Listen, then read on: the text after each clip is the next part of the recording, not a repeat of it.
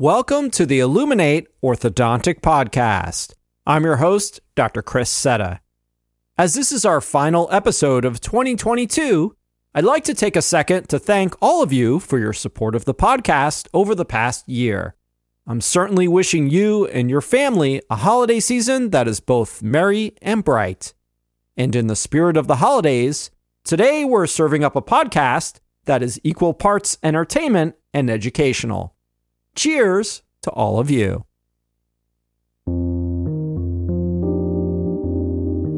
We were at Coachella and we're like at the bar and it's like Paul McCartney, Usher, and Katy Perry, and they knew me. They're like saying hi to me. And wait, back up. Paul McCartney, Katy Perry, and Usher. They knew you. Yes, they knew me. I'm Dr. Chris Setta, and I'm shining a light on the innovators of our profession. Welcome to the Illuminate Orthodontic Podcast.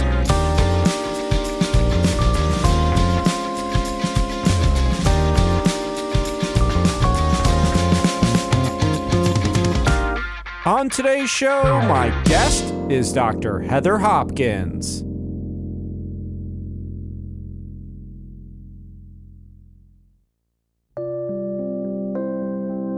Back in February of 2017, I sent an email to Align Technology, the makers of Invisalign, with my top 10 ideas for improving their ClinCheck software. After thanking me for the submission, I was thrilled to see many of these suggestions incorporated into their next software release. There was the ability to star a case or add notes to the Invisalign doctor site, and the capability to adjust the thickness of the attachments in millimetric increments. Now, there's nothing wrong with offering product feedback, but I often wonder, are we as orthodontists simply giving away our creativity and expertise for big corporations to profit? To be quite fair, not all ideas are patentable, and in this particular case, my suggestions to Invisalign were probably not. Today, I'm thrilled to shine a light on an innovator that is leading the charge in the digital age of orthodontics. For those of you who don't know Dr. Heather Hopkins, she is an orthodontist in a multi-specialty group practice in South Carolina. Over the past decade, Heather has been involved with companies such as GAC, KLON, and Invisalign, not only as a speaker, but on the product development side as well. As you'll hear on today's episode, Heather recently went from offering product feedback to patenting her own idea for a software that helps teams implement and track their digital workflow. And in truly badass fashion, Heather then struck a deal with Invisalign to license her software called Asana Smiles. Well, welcome to the podcast. How are you today, Heather? I am doing fantastic. Thank you so much for having me. Oh, absolutely. I'm glad to finally get you on the podcast. Well, I don't get to see you in person very often. I mean, there was this like kind of weird thing for a minute where, wasn't a lot of travel and all. Yeah, that COVID thing, right? Yeah. Sort of put the kibosh on a lot of things. But to be fair, I've been trying to get you on the podcast, I think, since the first season. And there's been a lot of phone tag and messages, but I'm glad you're finally here. Welcome. Why don't you tell everyone where we're at? So we are at the MOPC conference, the Pearls Conference in Phoenix, Arizona. And it is beautiful weather here. I live in South Carolina where it's very humid and wet and sticky and gross out still. So. Oh, Florida is so humid right now. So, yeah, you feel me. You know, that arid desert air feels good. It does. You get out of the shower and your hair like dries instantly. It's pretty cool. Yes. So just the fact that you can walk outside and not be instantly soaking wet is kind of amazing. I know. It's a great thing. Why don't you tell everyone what we're drinking? So I have some bourbon here for us. And it's delicious, I might add. Well, thanks. But you haven't told me what it is. So it was not, because it's not the bourbon that I wanted. Okay. This is some Woodford Reserve. Okay. Because it's just kind of the best I could. Woodford is respectable. It is. It's definitely respectable. But I probably would say my bourbon of choice is Blanton's. Blanton's is amazing. I've had one bottle. And that's it. I can't find it anywhere.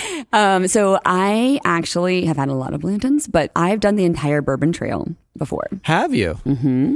And what's that like? Because I've never had the opportunity to do it. Well, I'm a huge nerd. And so I actually like the whole process behind it. Mm-hmm. It's really fascinating what all goes into bourbon. Mm-hmm. It's similar to winemaking, but with bourbon, for example, like they'll have a brick building and a wooden building, and some will have windows and some won't. And the way that they store the barrels is very fascinating as to how that affects the taste of the bourbon. Mm-hmm. So I actually have a bourbon barrel panel, and it has all of the Blanton's tops. Do you know what that is on the top of the Blanton's bottles? The horses, mm-hmm. yeah. But if you notice, like... There's a letter, too. Well, do you know what the horses are doing? That I don't know. It's actually a racing horse in motion in all the different parts of the stride. Oh, so if you line them all up, it's like a horse like racing. Oh, wow. Yeah, so I do have all those at my house, but I'll say I got it maybe 15 years ago for about $120. It's probably a lot more now. Yeah. My husband and I, our first date was at the Keeneland racetrack. So wow. Like going to see horse racing and have done the whole bourbon experience. And when I lived in Los Angeles, we actually, as a gift to our mentors out there, bought bottles of Pappy Van Winkle back when they were like $300. And I was like, $300 was way too much to spend like on ourselves. Yeah. But we gave those as gifts. And so it's kind of funny to look back now about how we gave. What does Pappy run for now? It starts at $2,500. That's insane. I've actually got a fun bourbon fact for you. Okay. My band with my Wake Forest friends were called the Mash Bill.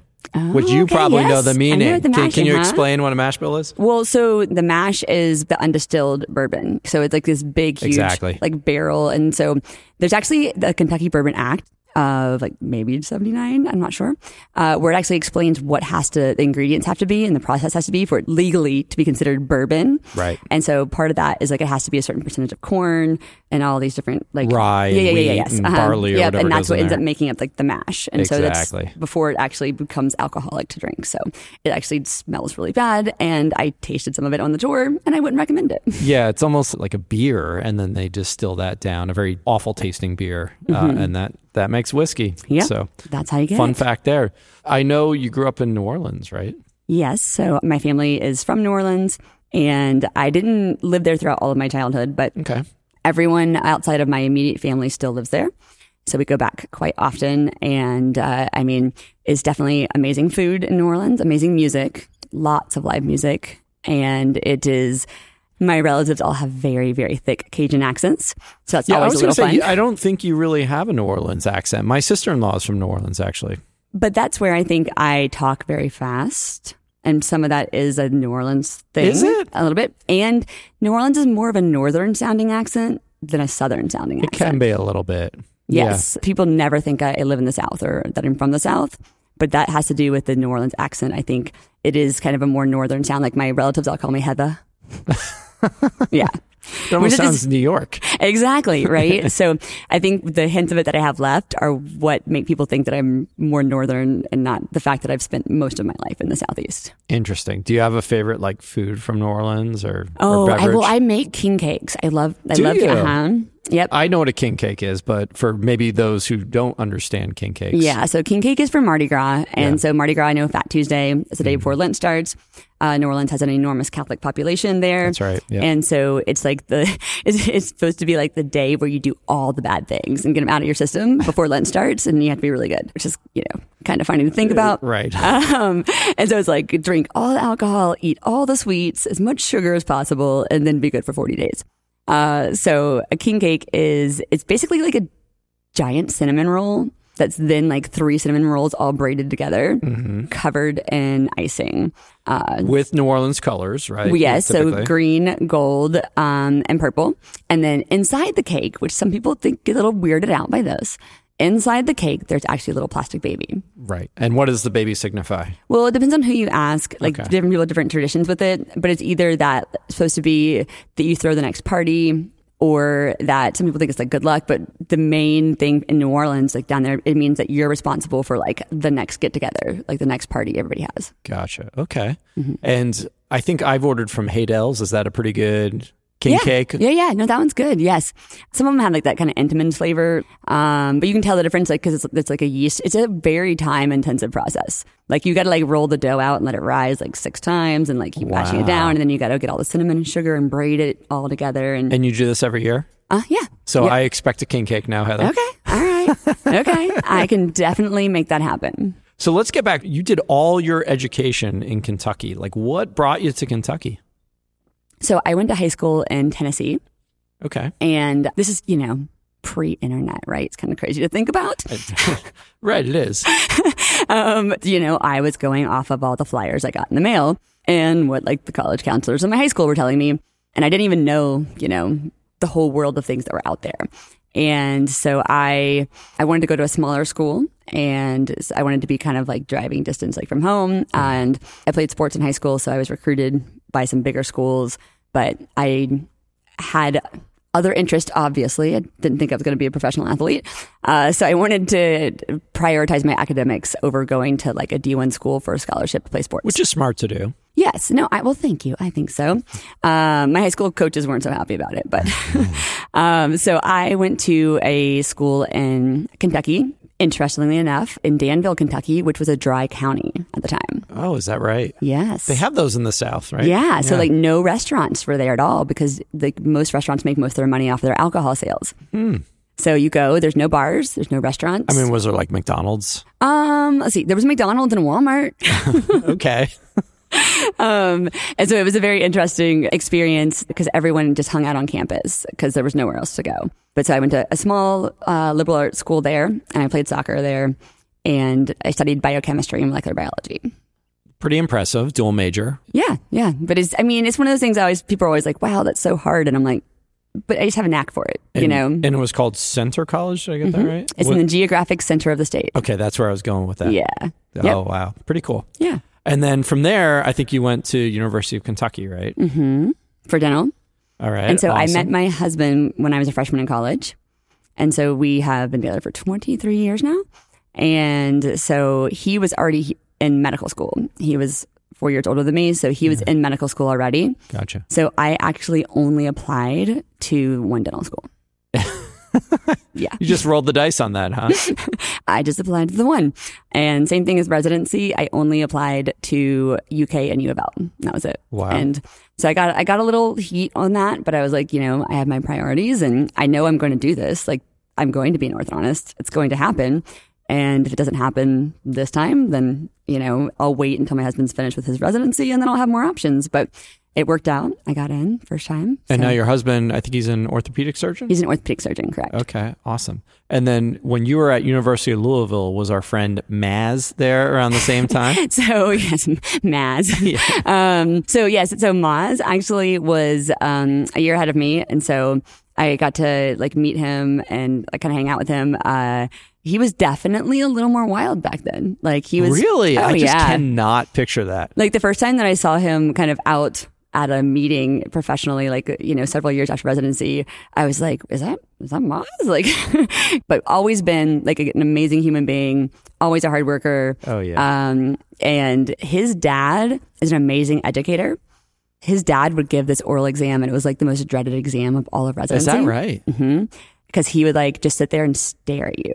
If you didn't know the answer, he would just stare. In silence. Really? And like all your classmates are looking at you and everybody like wants to help you, but no one's allowed to step in. And you're just like sweating at that point. Oh yeah. And then if you say something, he doesn't tell you if it's right or not right. He just goes to the next person and says, and so what do you think?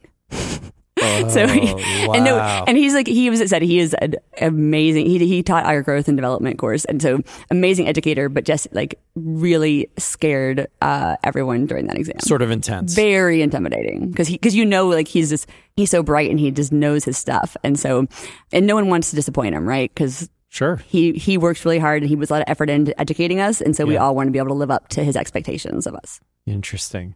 So where did you go after Louisville? So we actually moved to Los Angeles after Louisville. My husband still had part of his training to do, and we were talking about it, and he had never left the state of Kentucky before. And I was like, you know what? It's just for a few years. Let's go someplace crazy. Like, so where did he get into? So he was in Kentucky, and then when we were... Did he match out that way, or you no, just... No, so when we were looking, when he was applying places, because like the way it works for medicine too, like, I mean, he applied like 60 places. Like they apply so many places. Mm. So he was doing a fellowship. This is what this is for. Okay. And he was like trying to decide where to even apply. And I was like, let's get out of Kentucky. Let's get out of the Southeast. Let's go someplace totally fun. If we hate it, we know it's for a finite amount of time. But who knows? Like it could be really cool. Let's have a fun experience. And so he got into the joint replacement Institute JRI in Los Angeles. And then I had to find a job because I had student loans that were going to be due and he wasn't getting paid. So I had to find a job to support us in Los Angeles, of all places. You know, cost of living is definitely not high or anything. No. No. So I sent out 230 letters in the mail. Is that right? Mm-hmm. I got one response. Okay. From Patrick Turley, who invited me to lunch to welcome me to the area. Wow. And that was it. And now, so what was your next move? I started reaching out to anyone and everyone I knew who had any connection to anyone in Los Angeles. I was like, anyone, like any, you know, anybody, I'll talk to them. Just let me like plead my case as to why they should try and help me. And Jack Fisher, I don't know if you know Jack Fisher. He Tennessee? Yep. Yep. Okay. He developed his own TAD system. Yeah. So yeah. He used to fly to Louisville and teach us like once a month. And his son happened to volunteer for Bill Dorfman's charity, who is a cosmetic dentist in Los Angeles.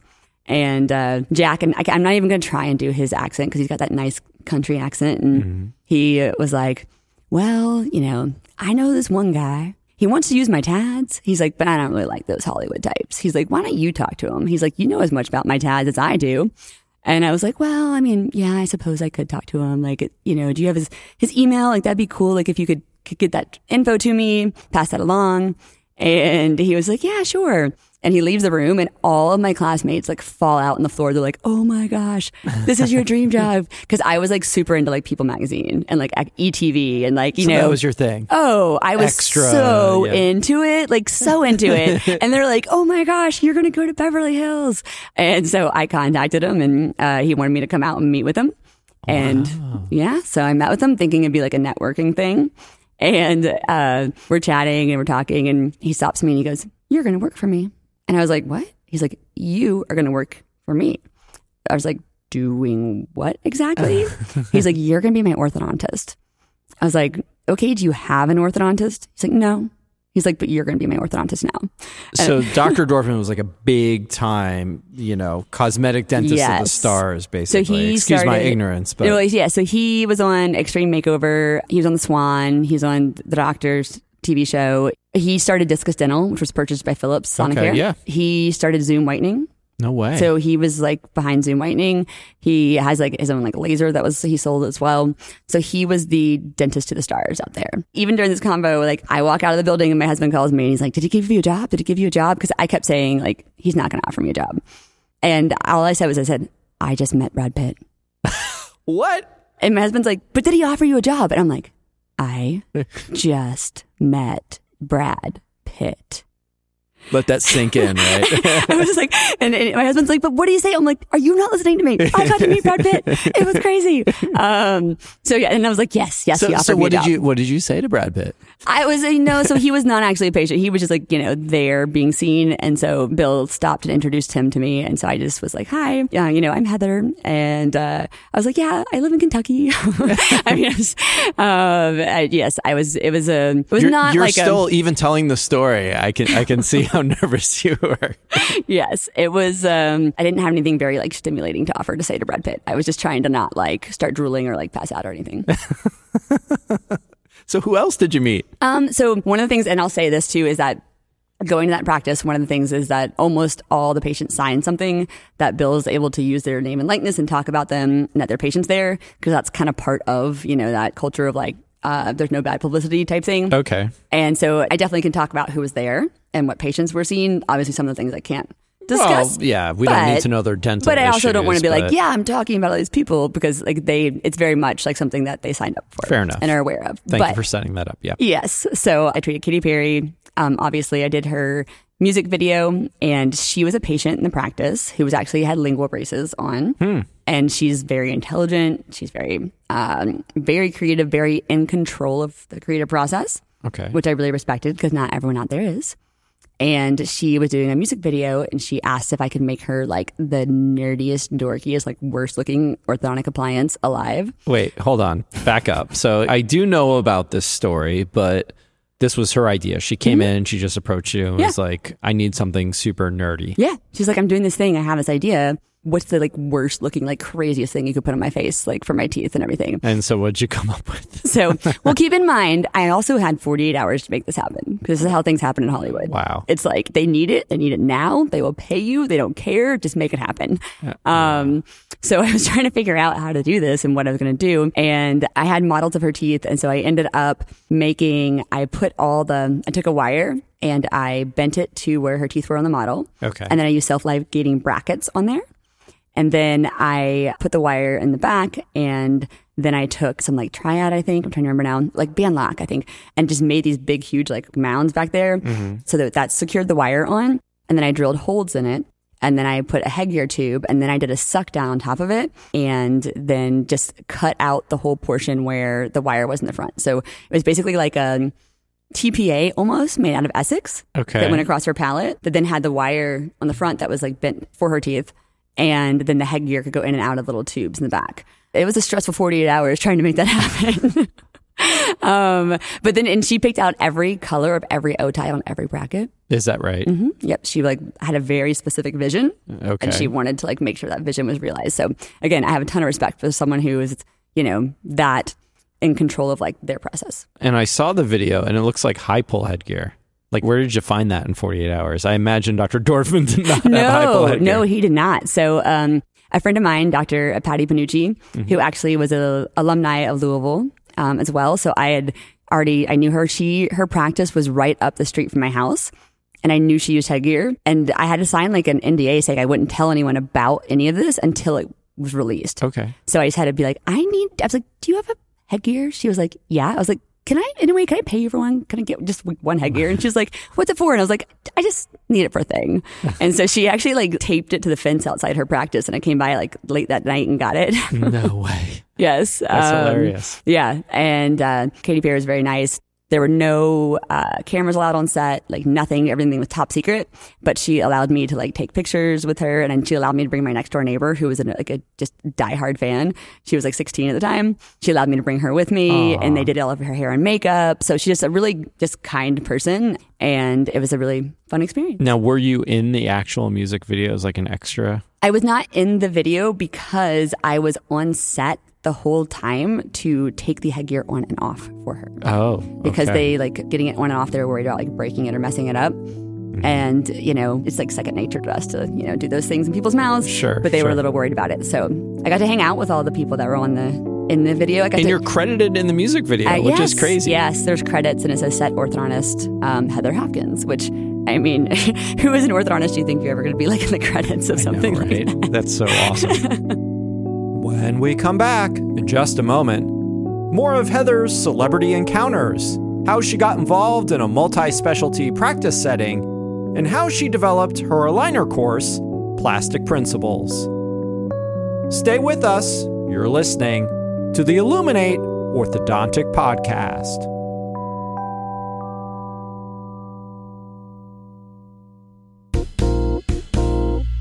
Kind support for this podcast comes from ULab Systems. ULab is the next-generation aligner company. Their team of healthcare innovators is creating the most flexible platform on the market, so orthodontists can choose the right combination of aligner therapy for their patients' best outcomes.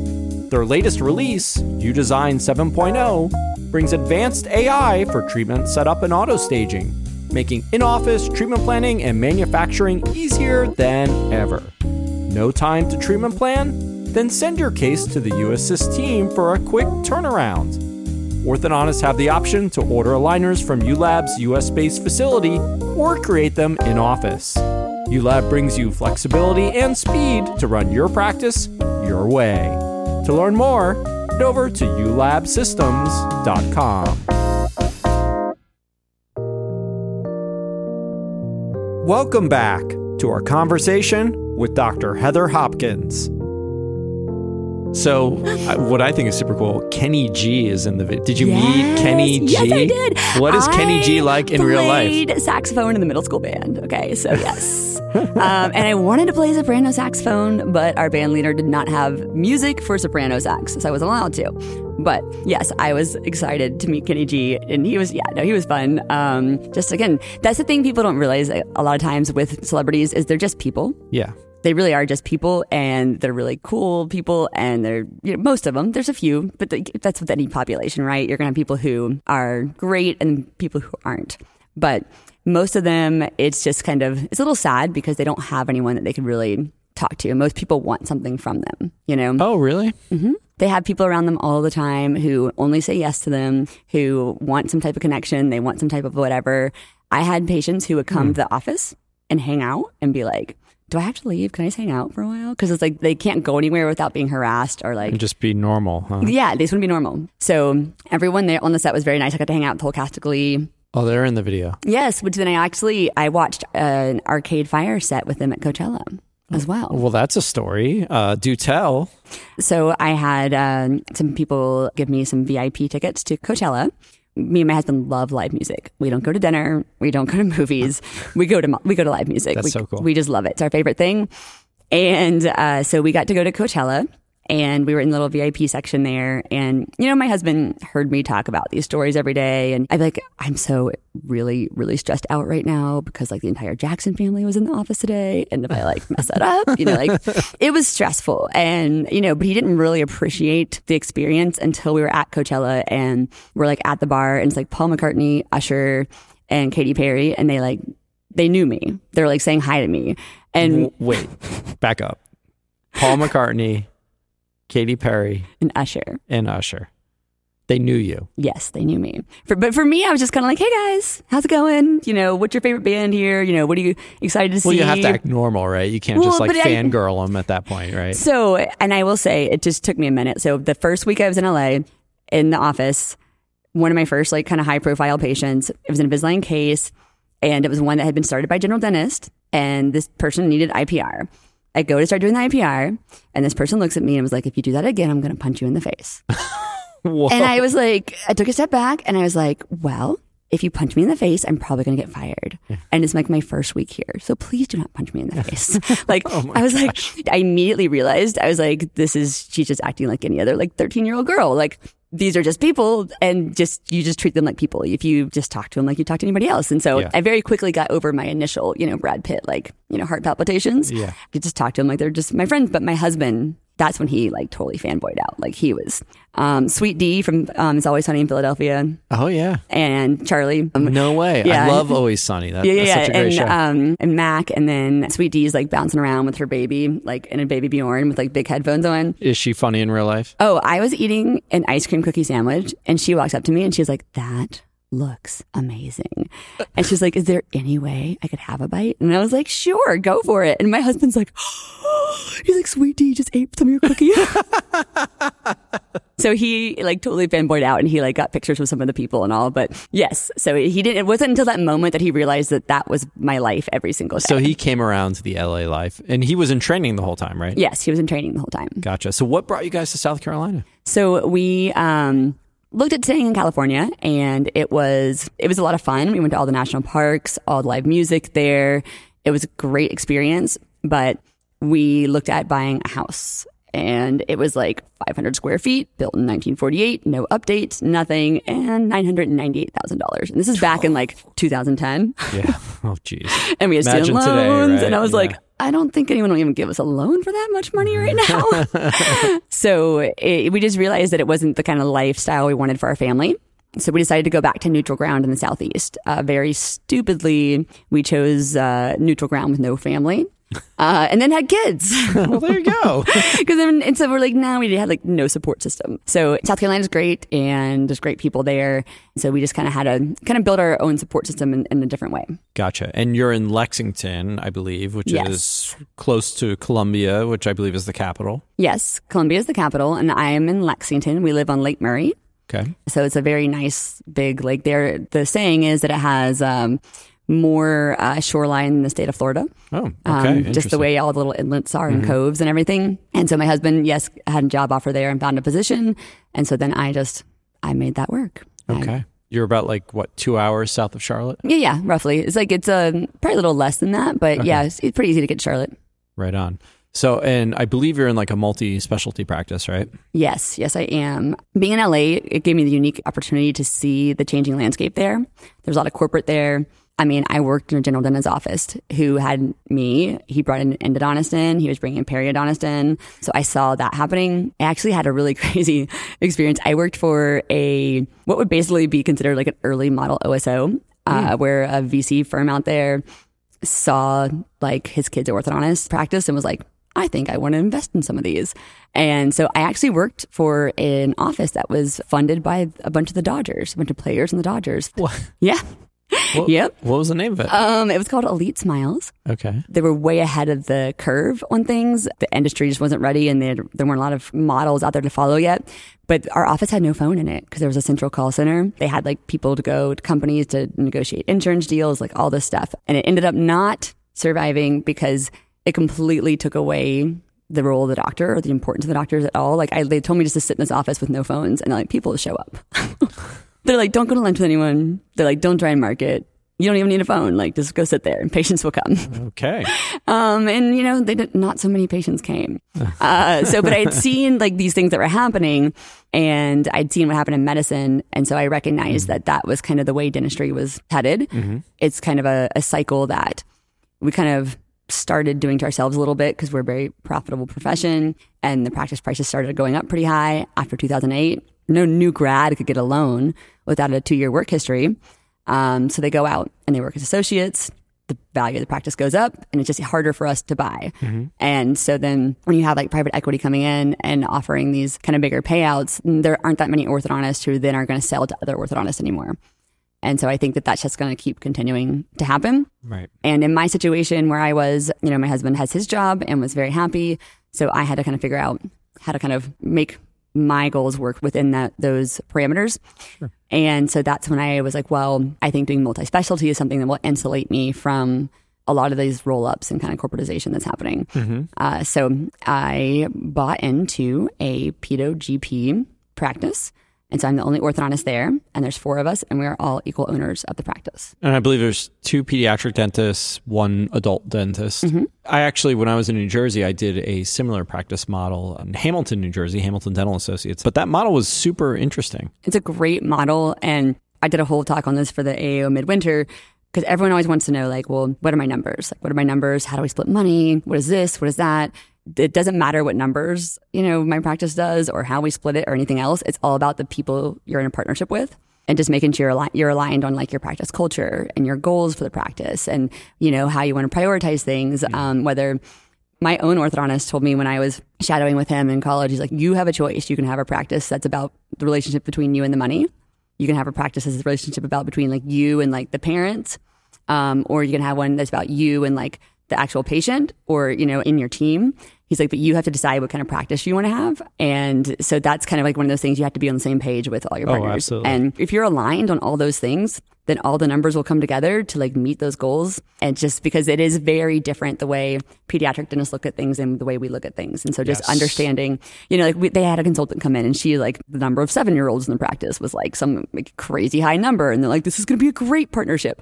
And so, I mean, we do have a good partnership, but it's just the struggles that we had and, all partnerships have struggles. Sure. They're definitely not related to numbers in the practice, right? It's much more about just goals and priorities for kind of how the day-to-day, the practice goes. Mm-hmm. I see your point. So right now I work with Blue Wave Orthodontics and they have a pediatric division, Kid Smiles. And the way the pediatric dentists maybe look at a case is a little different than I might look at it, right? Especially in terms of when they might want to refer, things like that. Oh yeah, no. When I first joined my practice, they didn't understand the concept of a treatment coordinator.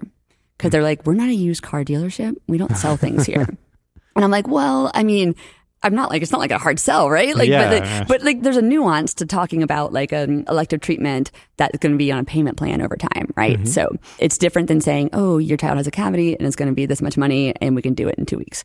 It's just a different conversation. Yes. And it took a while for them to understand why there would be a need for a role like that. Just those types of things that just weren't discussed like upfront. So one thing I want to know, Heather, I imagine you're doing a fair amount of Invisalign in LA, but like at what point did you start speaking for Align? Let's see. So I started speaking for Align when I was in South Carolina already. So I was pregnant with my son, I guess, around. So about 7-8 years ago. It's one of those things where I'd done some stuff with GAC and I had worked on some lingual products and some R&D there. And then I had my daughter and they were kind of like, oh, well, you're having a baby. Like, you're not going to speak and travel anymore.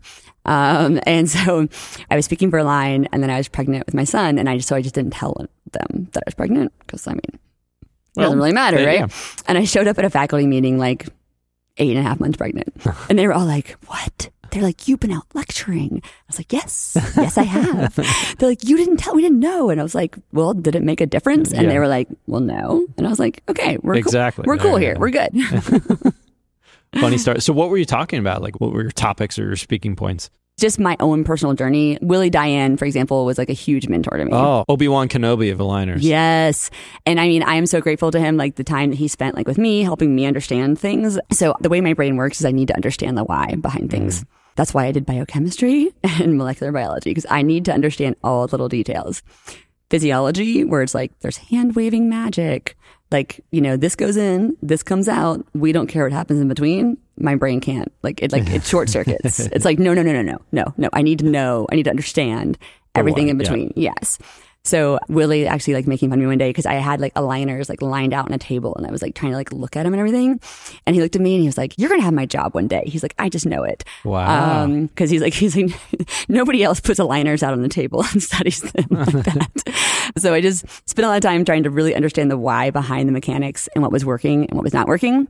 And then I had my rep had his regional manager come by and was like, hey, we would like to have you do like a local study club type thing. And so just kind of that's where it started. And here I am like 8 years later.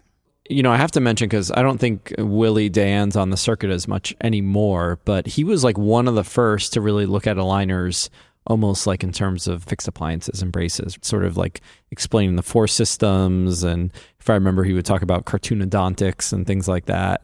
No one really thought of aligners that way before. We just sort of assumed the ClinCheck was going to happen and clicked approve, right? Yeah. No, every other speaker that I had seen would show before, after. Mm-hmm. And like I said, that's that physiology mindset of like, and then there's hand waving magic in between and it all just works out. And Willie was the first person who his message really resonated and like clicked for me because he actually talked about the mechanics of what was happening versus just saying like, look, it works. Like, look, you can actually move teeth with plastic. Isn't this cool? Yeah. You know, he actually spoke to us in the language we understand. And so that's kind of what the premise of my courses are and my lectures are, is that it's like going back to residency, basically, right? Like I start talking about like the moment of the force, you know, and we're talking about like the center of resistance versus center of rotation. And we know those things. It's just really hard to think about those things in terms of aligners and plastic because it's just a completely, like I said, it's cartoonodontics, right? And you're looking at the screen, you're like, what the heck is happening here? And so I really enjoy and I'm really passionate about, and I have a lot of fun with coming up with all kinds of different, I use my kids like thinking putty and I put it inside of aligners, you know, to try and like demonstrate different principles. And I try to come different ways to kind of show how those principles still apply, but they're just different in how they apply with plastic. And that sort of explains that you have a course now, from what I understand, Plastic Principles. And I hear you sort of like really get into the biomechanics more so than maybe the aligner fellowship, maybe teaches it more from the perspective of a class 2 div 1 case, class 2 div 2 case. Right? Yes. And so a lot of people have struggles with aligners with like upper molars, right? You might get some mesial tip on the crown of the molars. Mm-hmm. I call it like the rolling molars, right? Or you have like a hanging palatal cusp where, and so it's like. That happens to me. Yeah. So that's what I go through, exactly why that's happening, what forces are involved that cause that. And then how to plan your cases moving forward so that it doesn't happen anymore. But until you can understand why it happens, it's hard to figure out like how to prevent it from happening in the future. And so that's what I focus on, is like the actual concepts that you can take and apply to every single case you do from here on out. But I don't tell you like treat every case like this, okay, so it's less of a cookbook in terms of like, tell the ClinCheck technician this and X, Y, and Z, just more of like the fundamentals. Yeah, it's the concepts, right? And so it's the why. And if you don't understand the why and you follow a cookbook approach, then it doesn't work. You don't know how to fix it. Like you don't know how to adjust it or change it. And so I try to teach like the why, and I go through what my preferences and everything are. But one of the things I like to say is, so do you have things that you type to your text more than one time, like ClinCheck? Like, do you find yourself typing the same things all the time? Yep. Because guess what? Those are your preferences. That's what you want.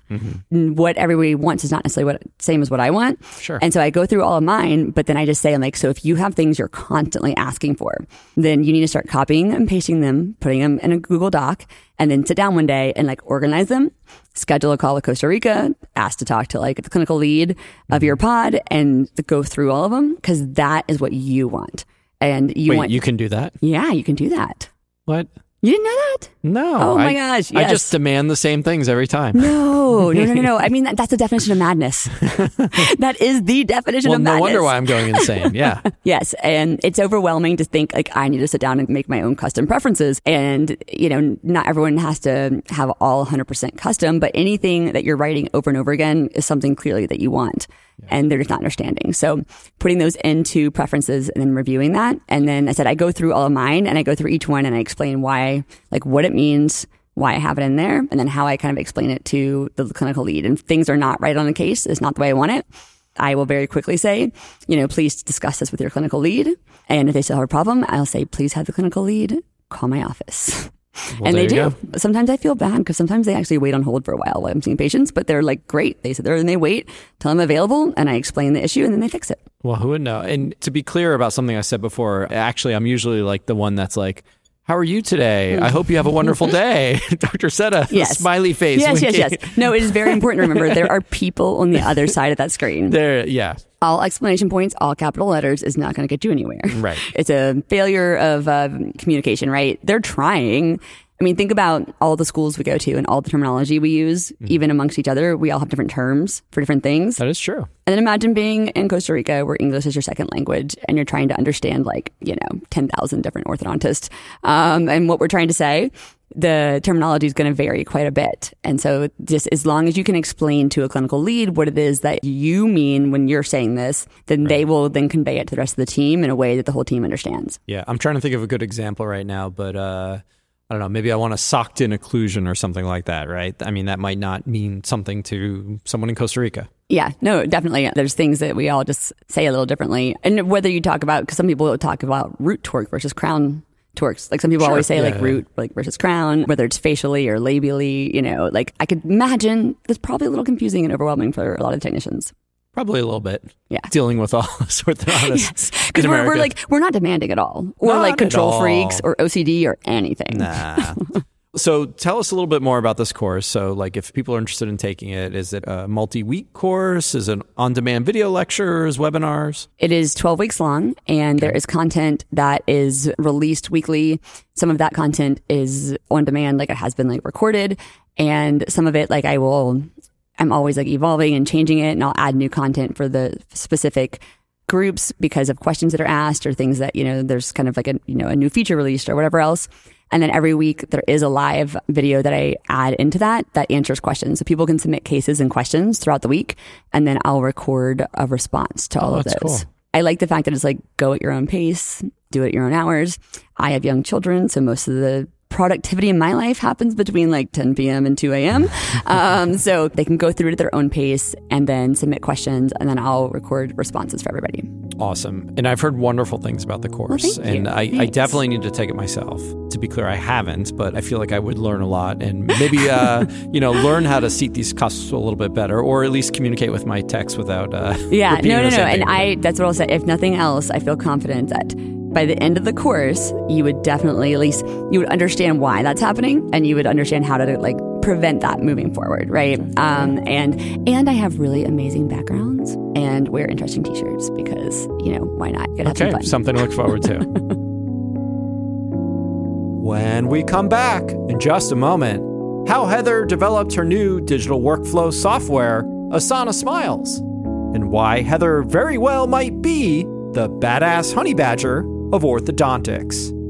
Stay with us. You're listening to the Illuminate Orthodontic Podcast.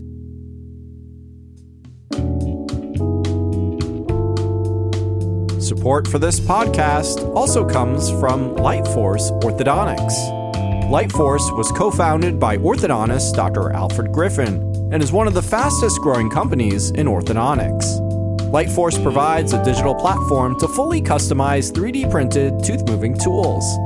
They've recently launched the world's first fully custom 3D-printed buccal tubes. These new custom tubes function like all other Light Force brackets and provide the value of a custom base, an increased range of rotation, and complete the custom bracket system.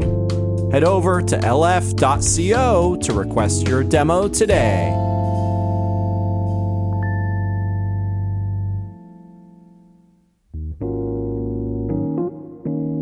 And we're back to our conversation with Dr. Heather Hopkins. So your latest venture is sort of a collaboration, I think, with Align Technology. Tell us a little bit about that. Yes, I have a workflow in my office that I've had for a while. One of the things that, you know, in the journey in adopting all this new digital technology, there's not a lot of systems out there yet, right? Like, we're still kind of like in the pioneer phase, like the early adopter phase.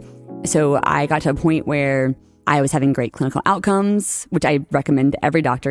You know, start with learning how to use the appliance, like feel confident in your outcomes. You know, don't like dive in, go all in day one, like get the good outcomes, understand the process. And then as that kind of grows and builds, then you start to realize that it adds like a new, I call it the digital workload of everything's in the cloud. And so you can't see it. It's not an impression sitting on a countertop that you're like, go back in the lab and like, hey guys, like, what is this? What are we doing with this?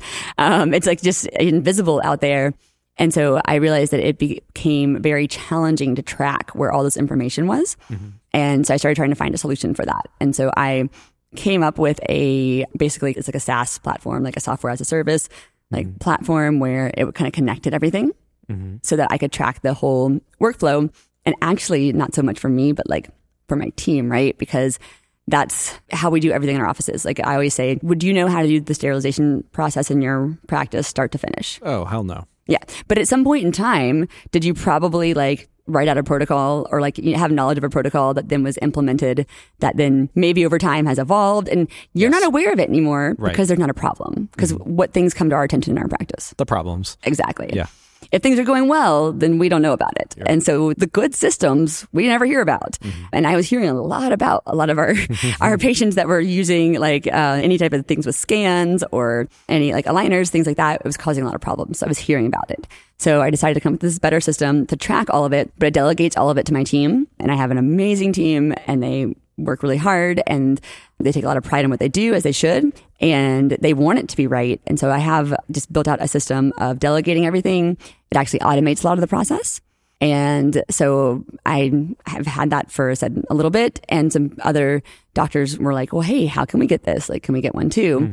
And I didn't have a way to like distribute it or like scale it or kind of copy it. Yeah. And so I started looking at like some options on that. And I actually have like some patent filings around it. Super cool. Well, yeah. Thanks. Yeah. And I know you have your patent. You've been through that process. You know, I have. Like. Yeah. It is a process. It's an interesting world, man. Oh yeah. Totally different. They have their own lingo for sure. They do. Actually, I had one patent grant today, by the way. A utility patent. Yeah. It's been like almost like 2.5 years. Well, so what was it? What was it for? For the precision buttons. Oh, yeah. Okay. You got it. Okay. But nice. It's funny. It was all like semantics. They were just like arguing over like, you know, we need an or a the in front of it. And like, really? Like, no, it's a really interesting world. Like I still, in my brain, it's still a little bit of a black box because it's like, I don't quite understand the whole, what they're looking at and what they're going for. But yes, I lived that. I went through that and filed patents around it. And then I had to decide, well, what am I going to do with it now? Am I going to try and do something on my own? You know, am I going to try and partner with someone? And there were some people that were interested in having it, but they wanted to keep it small and proprietary and just to like this one small group of clientele, right? And that's not the vision that I had for it. Yeah. And so it was really important to me to like preserve the vision. I have like grown men who have called me like in tears because they're like, you don't understand that this changed my life. I was on ClinCheck like all the time, like my wife was going to divorce me, like, you know, it was taking over my life, like I was just I was at my practice all the time. Or like I have female orthodontists who are like, I was at my practice every Saturday and Sunday doing this, and I was missing out on this time with my kids. I might be crying to you soon, I'm sure. And so it was really important to me that it be available to everyone and that it not be proprietary to one product type or just one group of people. And I wanted to preserve that vision. And so Align Technology saw that vision, and they saw how big it could be and how much good it could do for doctors. And so they collaborated with me with a licensing agreement to help create this and distribute it.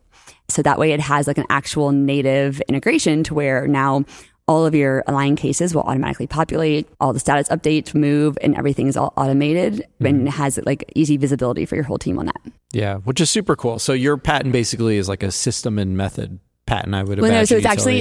It's a utility, but it's not system. It's like actually the technology. Okay. It's the technology behind how the whole thing works. Yeah. Interesting. And then you partnered, I believe, with Asana too, right? Yes. So it exists within the Asana platform currently, and they actually built out an entire HIPAA compliant module for this. Gotcha. And so now we have the HIPAA compliant module with Asana Smiles. Align has the integration, and we're going to get more integrations. And so things such as digital forms, right? So digital form integration, insurance verification integrations. We talked a little bit earlier about referrals and how that's going to work. The iTero scan integration exists currently. And so I'm just really excited about like what all it can do as far as streamlining things and just the future of orthodontics with as far as changing your practice model. I mean, I had some residents that have been emailing me recently about having a model where it's smaller. Like I have 4 chairs. I have 6. Oh, that's the future. Yeah, I have 6 people on my team. Yeah. So I have 4 chairs. I have 6 people on the ortho team. And my production keeps going up. I keep starting more patients. My overhead's actually gone down. I haven't like added to my team. I haven't added any more chairs. And I've cut the number of days that I'm in clinic by 50%. And it's all because I'm 100% digital across the board. So I do all custom braces and all custom aligners. And then I built out this workflow to help delegate that whole process in a way that makes sense. And it's much less work for my team, and it has allowed us to not have to hire more people even as we've grown.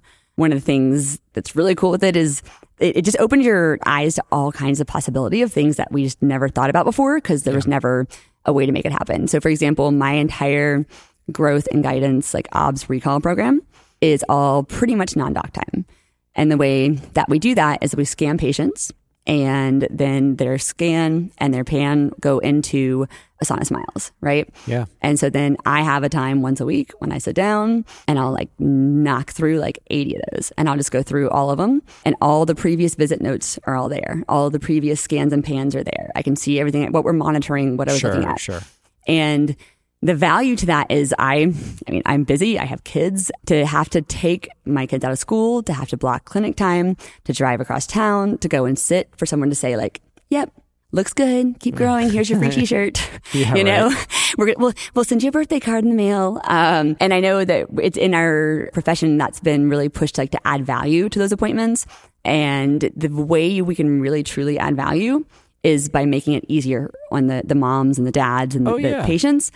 If they come back for one appointment, like if they come back one time, they like you, they like your practice. They just want to know when it's time. Right. They're there for a purpose, not really to come see you. No. Yeah. You have to put your ego aside, and you have to recognize that like this is actually like they don't need to see me. They just need to know what I said. And that's it. I think the first person I heard say that was Adam Schulhoff, who talked about like the retainer check, that he was so happy that the retainer check only took maybe 30 seconds. But meanwhile, the mom had to, pull the kid out of school and got stuck in traffic and, all for this like 30-second appointment that we try to add value to as much as we can. But like, what's the point really, right? Yeah, no, seriously. And that's like the same thing for like expander checks, like at 2 weeks to make sure they're actually turning the expander. We haven't sent a photo in. First retainer check, they send a picture in with retainers in. They're like, great, go to nighttime only. And parents really appreciate that. They appreciate that. They want to know me. They want to know I exist. They want to know where I am. They can come see me when they want to. And they want to know what the information is coming from me, but they don't necessarily need to see me. Right, exactly. And so if I had to sort of describe Asana Smiles, I'm not a user yet, but from the demos I've seen, it's almost like a dashboard. I don't know if you like that description, but it just sort of ties together a lot of different things. Because right now I will message team members through Cloud9, right, which is our PMS. I will sometimes send them text messages, send them emails. We don't use Slack, but you know, it sounds like it just sort of like is almost like a central hub for managing all these different things, right? Because in our practice, we do Invisalign, we do Light Force, we do KLO and Stride. And, you know, I have to remember to go and check all these, right? Check the light plan, whatever, without getting like 1,500 emails, you know, this plan is available. So it sounds like it just sort of like consolidates everything. You Am I explaining this correctly? Oh my gosh. Okay, you're making me feel really good about myself right now because I'm like, it's not the easiest thing to grasp because it is so different. And you nailed it. You got it. Can I come work for your company? Yes, you are going to be my very first like spokesperson. Yes, it's a dashboard. And the way it's set up is that there's like a dashboard for the doctor. So like you said, like I looked at my phone earlier, I think I have 181 voicemails I haven't listened to. Oops.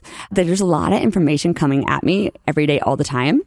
And even if I go to my email to look to see if I have like a Stride case to approve or like whatever it is, I might get distracted because there might be an email first about my daughter's Spirit Week next week. And I need to order some clothes for her for that. And then I'm on Amazon next thing you know. And then I was like, wait, what was I doing?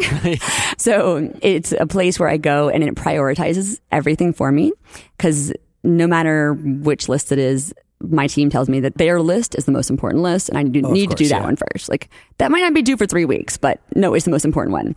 So it has due dates. So it prioritizes everything. That's awesome. So that I know exactly what I have to be working on in that moment and what has to get done. It has links. So for example, for Invisalign case, you're going to have the link to the scan. You're going to have the records are going to be in there. You're going to have the financial contract is there. If you just feel like looking at to make sure it's there, is there. And it's going to have the link to the ClinCheck. So you never leave that one page. It'll have all your notes like that you made during the eval. And then the future with this, like where this is going to go and what we're working on is that then your team would never have to leave this dashboard to submit a case to any lab that's affiliated with an iTero. Awesome. Yeah. So now you would have the scan linked. There would be a drop down for like whatever lab. There'd be some prescription options you could choose there. And you could do that at the eval while the patient's in your face. So it's not homework on your desk later. Mm-hmm. It's not like, here's this big stack of homework because these people signed a contract. Now we need you to fill out prescriptions. Right. It's done right there when the patient's in your face and you know what you're thinking. And so then cases show up like for me to approve and I'm like, oh, they started treatment. I had no idea. And then I like have a queue like I can work through. One of the things that was very important to me is I wanted it to be where like you could have that there's no due dates on weekends. You know, because one of the things that can be hard with this is that it never ends. Like things are always due. Yeah. And you can have a view where like when you finish everything due that day, it's like done. Like you could which is satisfying. I know, right? Like who wants a to-do list that you never get to see empty? Right. And so it's stressful. It is. Yeah. It's so stressful. And so that's something that was really important to me to incorporate in there. And so, I mean, you can look ahead and you can see what's due next week or in 2 weeks or the whole list. But I love that I can have a list and I could be like, and I'm done. I did all of them. It's finished. And then once I do my part, it just the dashboards, the way they work, they're connected. So it's basically like a drag and drop feature. Mm-hmm. So it'll disappear and it'll go to my clinic team's board to know that that case is going to be coming in and has the shipping link integrated as well. So they can track the shipping right there and then updates the due date for the patient's appointment date. So if things are not tracking on time, then it's going to alert my team that, hey, there's a problem. We might need to talk to this patient. So it's not like day of. Everyone's like scrambling, like, is this appointment here? Or is this appliance here? And it also prevents us from running a lot of reports. Like we used to have to run all these reports to be like, what are our appliance deliveries this week? Do we have them all here? Right. Let's go back in the lab and look. And then you have to go and practice management and put a note in their chart. And exactly. It's just, like the amount of going around the office trying to figure out what's the status on this? Like, where is it? As well as even if you have a team member that's out, sick, they're on maternity leave, whatever. You don't have to like figure out how to get in their computer. You don't have to figure out like what spreadsheet system they use. It's like there's that visibility there for everyone to pick up wherever things were left off for that patient. So you don't have patients waiting because you have team members out. One of the things we struggle with is, you know, say an aligner needs a Pontic or something like that, which either leads to a sticky note, like I assume we could make a Google sheet or something like that. I imagine there's some kind of implementation there with Asana, right? Yeah. So the way that would work, for example, if you know during the eval that you're going to be doing that, then the notes will be put in at that point. Or if it's just something that then you decide as the doctor, you can add the notes when you approve the case. And there is like a, basically it's called like a subtask. There's like a main patient card, and then underneath there's like collapsible subtask. And each subtask is kind of each step in the process. So it kind of isolates that information. So you don't have to scroll through all of it to find what you're looking for. So when it comes into the office, there's like delivery notes. And so sometimes we have, you know, weird notes about IPR, weird notes about like whatever. Right. And so those are there for the team member. And there's also instructions for each team member built into the template. So like, let's say it is at the records dashboard and the patient needs a scan. A lot of people struggle with like, well, what's the scan for? Why was it taken? Where's it going? So the custom field for reason for scan will turn red and it says add. So whatever team member is like doing that. And so as far as cross training, it turns red and it's like, this is what needs to be added. And then in each little subtask, it'll say like, so your example with the ponic, when it comes into the office, it'll say double check patient's appointment date. And it's like, if this case is in here early, you know, call patient and see if you can move them up sooner. And it's like little emojis and happy faces, like, yay, we get to have like, we could tell someone something good. And it just has like these little like reminders for each step of what to double check and what to review before moving forward that are templated in. And those can be customized and adjusted, but it comes with mine just to show you that you can do that. And then you can go in and change them if you want. I want to go back to something that we glossed over a little bit, but it's something that I think is worth exploring, that you struck a licensing deal with Align Technology. And that is no easy task. I will tell you that I had approached Align originally about the precision aligner buttons. I know Jonathan and Maz, who were previously on the podcast here, they approached Align about their fellowship course. So tell me about that. I mean, you know, it was a learning experience. And one of the things I'll say is I've been involved in a lot of different projects and a lot of different companies and R&D and product development. And, you know, I worked with like KLON and GAC, like several companies. And so every time that I am involved in these types of projects, like I feel like I've learned more and more about the process. And so with this, it was kind of like the culmination of like kind of getting me to like this point where it's like I'm sitting in a room like with executives from Align, you know, sitting there just me like, you know, holding my own in those conversations. And so it was definitely, you know, it's never easy to talk about those things sometimes, but, you know, as long as you have the same goal and you can just have conversations, sometimes hard conversations about what obstacles are maybe in the way of the two of you achieving that goal. And then you can like just calmly discuss like, what are the two things we can kind of like figure out? How can we come together here? And if you can't figure out how to come together, then, you know, obviously it's not going to work. The goals are not really the same, but, you know, using attorneys and hiding behind attorneys typically makes things like worse a lot of times because just the extra element of like telephone game. And the most important thing is to the person you're having the agreement with to be able to sit at a table with them and talk about like some of the things that might be kind of hard to discuss, but to just put it out there and say, here's the challenges that I have around what you're asking of me on this, or here's the concerns I have around this, and here's the things that are really important to me and I'm not willing to compromise on. And if you guys can come to an agreement on it, then, you know, that's the best way to go, because then there has to be a relationship after that agreement is signed. I mean, can you be my agent, really? I mean, that it's just impressive because, you know, if I had a meeting with Align, I probably would compromise just to strike the deal with Align, but like you held your ground. Well, it's just, it was really important to me that the vision be maintained, and that's what I'm like so appreciative of Align, that they saw that vision and they understood the need and they really wanted to be a part of helping making that happen. And, you know, again, everyone loves to hate Align, right? Well, it's easy to do, but, you know, this is one where they could have taken it. They could have just made it proprietary to the Invisalign brand only. And you wanted it to be open source. And they understood that how important that was to doctors and how important that was to the specialty. And they were willing to do that. And that's how it is. So it is open platform. Obviously, there's a restriction of as far as other aligner companies having native integrations.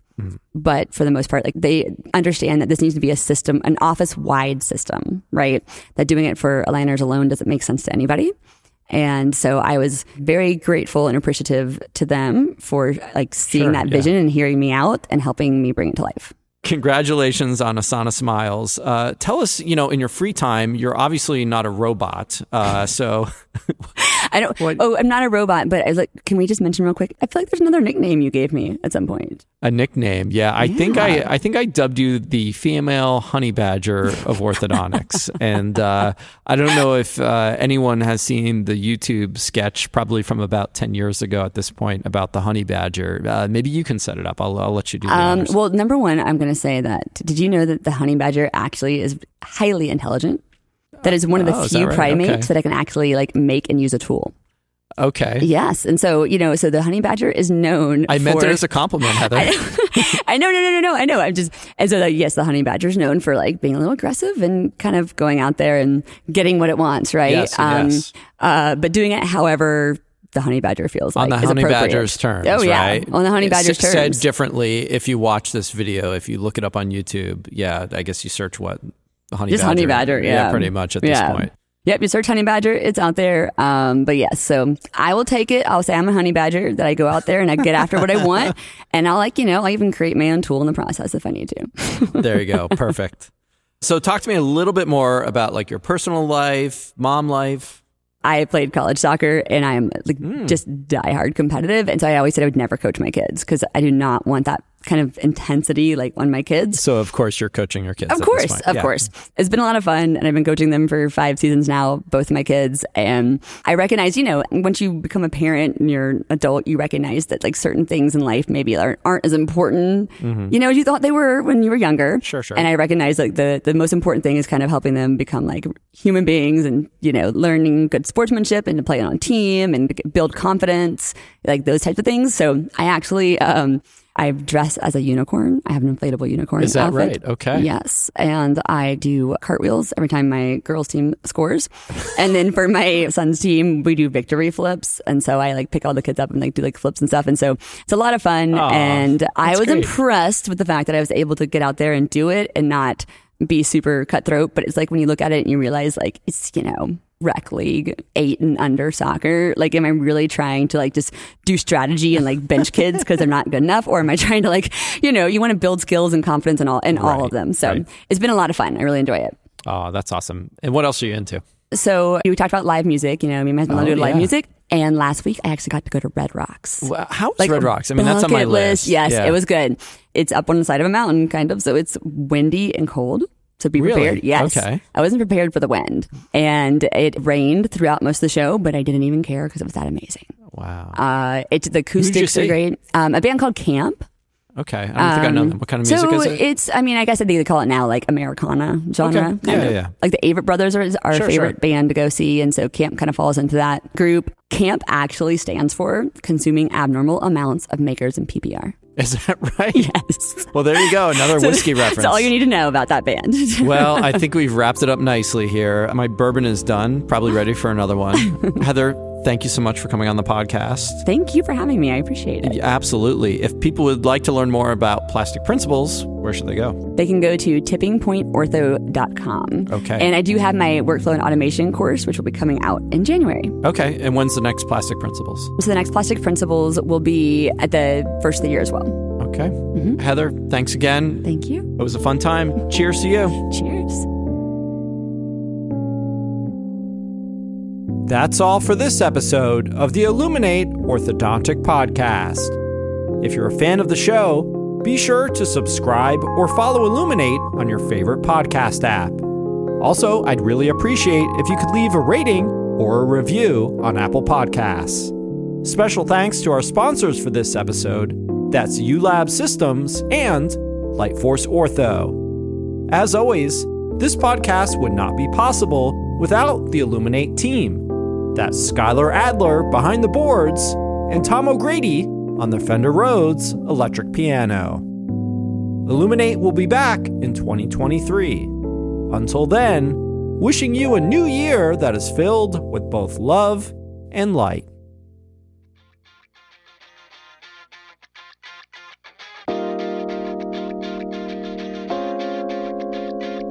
Thanks so much for listening to the Illuminate Orthodontic Podcast. To hear exclusive outtakes, suggest a guest, or sponsor an episode, head over to illuminateorthopodcast.com. Until next time, this is Dr. Chris Setta signing off.